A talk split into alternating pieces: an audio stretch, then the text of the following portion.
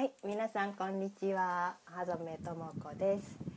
えっ、と Facebook ライブ第2弾なんですけれども、えー今日はね、あのー言葉の力について話そうかなと思っています。私がね、言葉の力に気づいたのがどれぐらい前だかわからないんだけれども、私とってもね敏感な体質で。結構ね、あのー人が話す言葉、えーの、内容というか人が話してる時にねこう体がこうこうなんていうのかな具合が悪くなるような、ね、痛みがあるような、あのそういうね、あの感覚を持つことってあってでそれでねなんでそうなのかなってなんかこうもう聞いてたくないなって思うようなね、えことがあったりとかあのしてねなんかそれは何でなんだろうなっていうふうに感じてたことが、えーまあ、きっかけではあったんですけれども、うん、で逆にねこの人とずっと話してても気持ちがいいなとか、えーこの人の言葉はスッと入ってくるなとかあのその感覚があってねそのその違いって何なのかなってすごくあの疑問に思ってた、えーところから、えー言葉の力に気づいたんですけどね。言葉には、えー特定の波動があってうんそれは目に見えないしこう何だとも説明ができないんだけれどもあの、まあ、言葉には力があるなっていうふうに、えー気づいた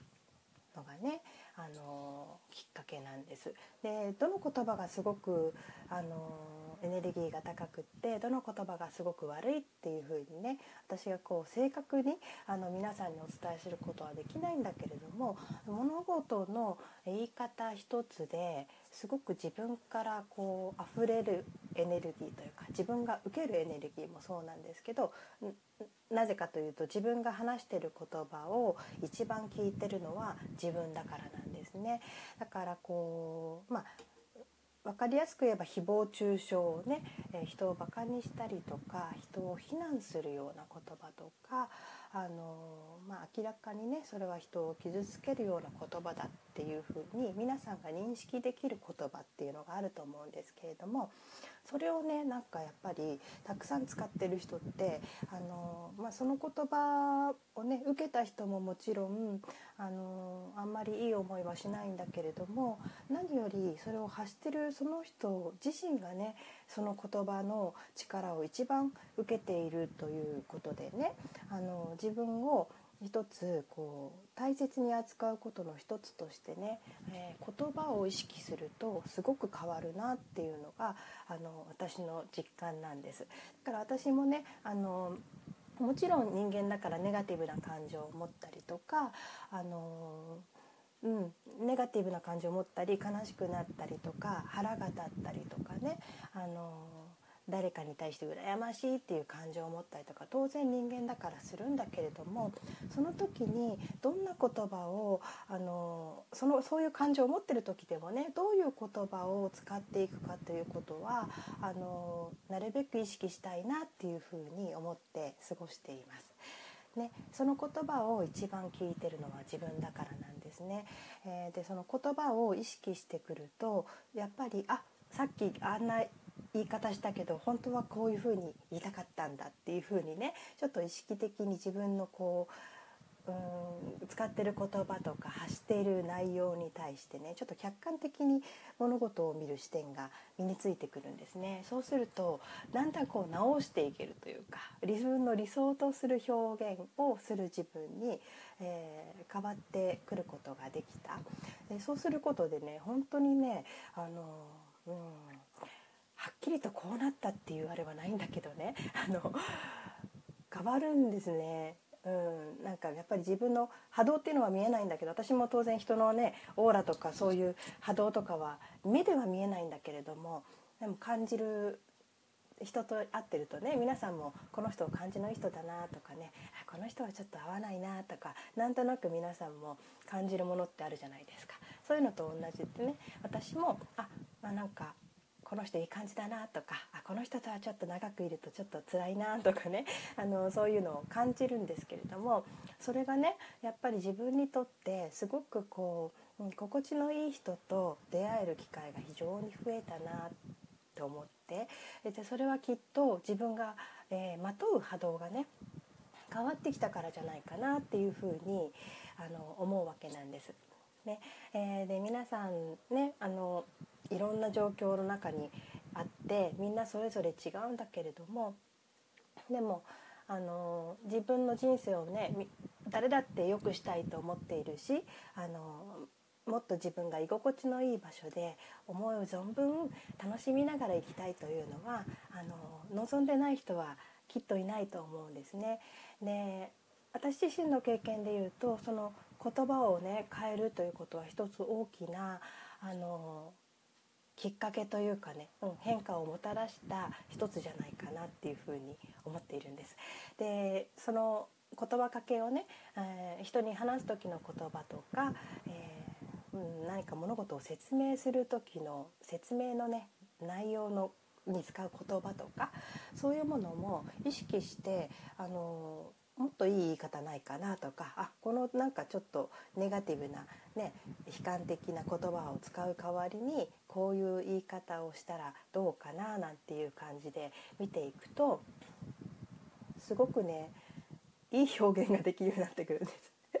ね、そうすると自分の目に映る現実自分の目の前にある状況を捉える視点が変わってきたなって私は思っています。でねえー、普段人に話す時はもちろん言葉を使うんですけれどもそれ以外にも私たちは普段からね自分に対してこう独り言のように自分の内側でしてる会話っていうのがありますよね。でそれもねあの自分の発する言葉に気をつけてあのー、いくとねその自分にかけてるその無意識の言葉、うん、こういうとこダメなんだよとかこれだから嫌なんだよとかねあのなんかこうやっぱ自分の中で認められない部分とか嫌いな部分ってそれなりにみんなあると思うんだけどもそこに対する自分の視点もね、うん、視点もそうだしかける言葉もあの柔らかいものに変わってきたなっていう実感が私はあります。で人にかけた言葉でもね人にやったことでも何でも私たちは自分たちから発したものってやっぱり巡り巡って自分に返ってくるものだと思うんでね。あの言葉もそうです。言葉にはやっぱりすごくエネルギーがあるからなるべくいいエネルギーとして自分から発することでねそれが、えー、巡り巡って自分に返ってくるものだっていう意識を持って言葉もあの選んでいくとあのすごく現実見えるものがね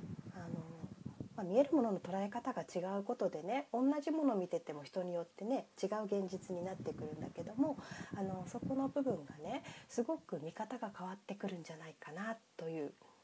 気持ちがあります。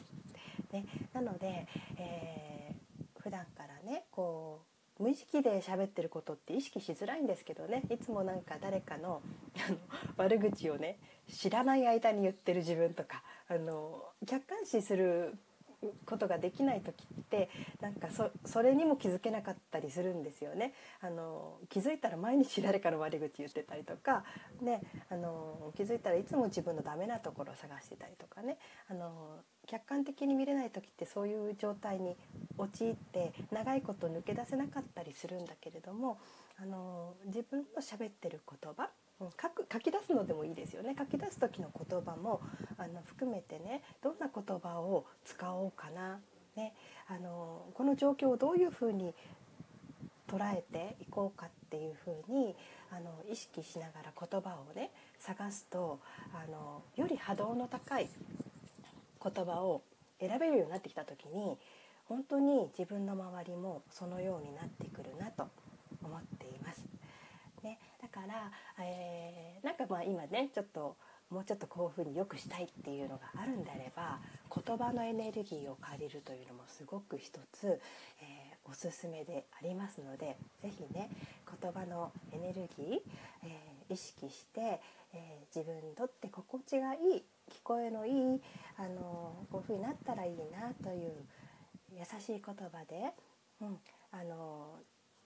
喋れるように書けるように人に話せるようにあの意識していただくといいんじゃないかなと思っています。はい、今日はここまでです。ありがとうございました。